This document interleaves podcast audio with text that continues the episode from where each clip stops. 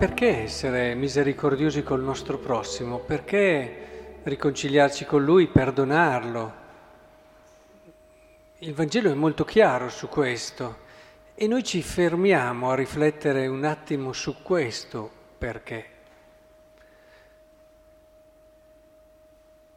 La cosa che mi ha fatto molto pensare nella liturgia della parola di questa sera, in questa chiave, è questa affermazione del famoso Salmo centoventinove. Si dice,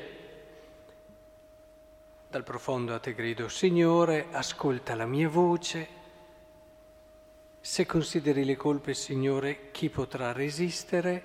Ma ecco che arriviamo al momento chiave, dice, ma con te è il perdono, così avremo il tuo timore. No, uno dice come? Se avesse detto, ma tu sei un grande giudice, spietato, che punisce quando c'è da punire e di conseguenza ho timore, ma come fa a dirmi in te c'è il perdono e di conseguenza avremo il tuo timore? È importantissimo cogliere questo perché è profondamente vero. Il timore vero che non è paura. Il timore vero scatta quando hai paura di perdere qualcosa a cui tieni. Il timore nella nostra vita lo viviamo nei momenti in cui abbiamo qualcosa di prezioso che capiamo essere decisiva, fondamentale per noi. E allora ecco che nasce in noi tutta quella preoccupazione, quel tenere anche con prudenza questa cosa e così via. E si cerca di di custodirla, di conservarla nel miglior modo possibile, perché c'è in noi il timore che possiamo perderla. Il timore è proprio anche degli amanti, quando possono, a volte viene loro il pensiero che nel futuro potranno non essere più insieme e nasce in loro il timore di non essere più uno nell'altro.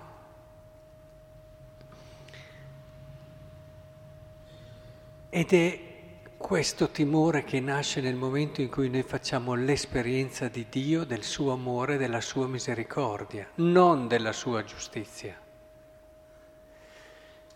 Ed è per questo che quando noi sperimentiamo, magari anche a sorpresa, perché volete che vi dia un consiglio? Non pretendete la misericordia. Molti di noi la pretendono. Ah, ma Dio... Ma Dio, dove, Dio è... No, no, la misericordia, se vuoi perderti una delle esperienze più belle della vita, lo puoi fare, eh? Però sappi che perdi una delle esperienze più belle, più vere, più profondamente umane della tua vita, tu vai a confessarti pretendendo che ti diano la soluzione. È ovvio. Quell'amore e quella misericordia pretesi è come se perdessero di colore, di, di profumo, di, di vita. Ricordate eh, quel bellissimo racconto del Padre Misericordioso, quel racconto dove sicuramente il figlio non immaginava l'accoglienza e soprattutto non immaginava che il padre fosse ancora là, che, cer- che guardava per vedere se lo vedeva tornare, appunto. Questo è il momento bello, quando tu non pretendi e fai l'esperienza di un amore che supera enormemente quella che è la tua misura di giustizia. Ora, in questo senso, credo che sia importantissimo fare e vivere queste esperienze. Allora capiamo l'affermazione del salmista. Quando tu fai questa esperienza nella tua vita, e ne abbiamo bisogno tutti, usciamo dall'illusione falsa di non avere bisogno della misericordia di Dio. Queste costruzioni della mente proprie di chi fa fatica a lasciarsi veramente amare, di chi fa fatica a non controllare e gestire la propria vita in ogni cosa che fa. Lasciate che l'amore entri, irrompa nella vostra vita. È vero, vi mancheranno tanti riferimenti e sicurezze che vi siete costruiti con la vostra presunta giustizia, però entrate nella vita vera che scorre sulla libertà.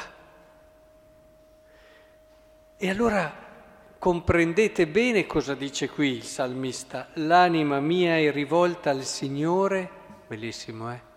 Più che le sentinelle all'aurora.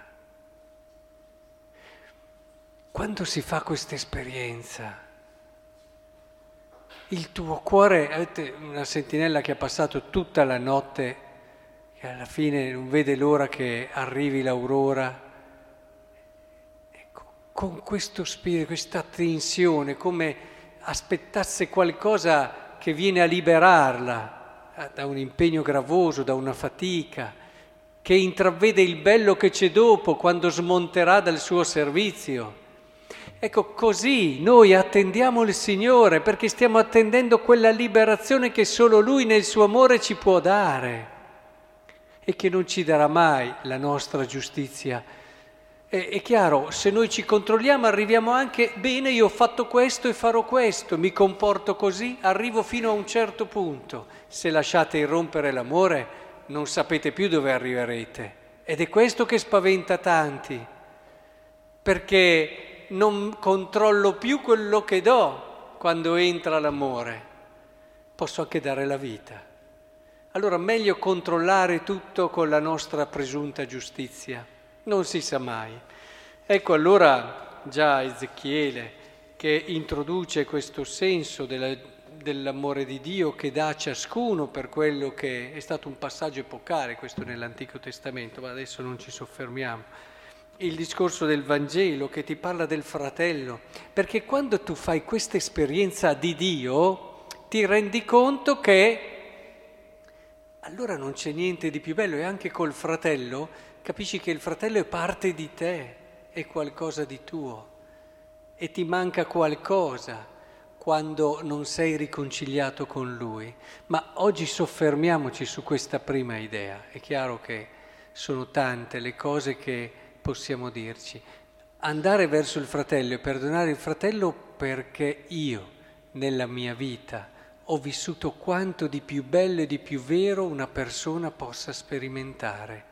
Ho sperimentato l'amore di Dio, la sua misericordia, che ha destato in me un gran desiderio di reincontrarlo, di rincontrarlo ancora. Non vi siete mai chiesti perché noi non abbiamo questo desiderio come una sentinella che aspetta l'aurora? Lasciate che la misericordia entri, sciolga le vostre difese, e allora capirete cosa ha detto il salmista.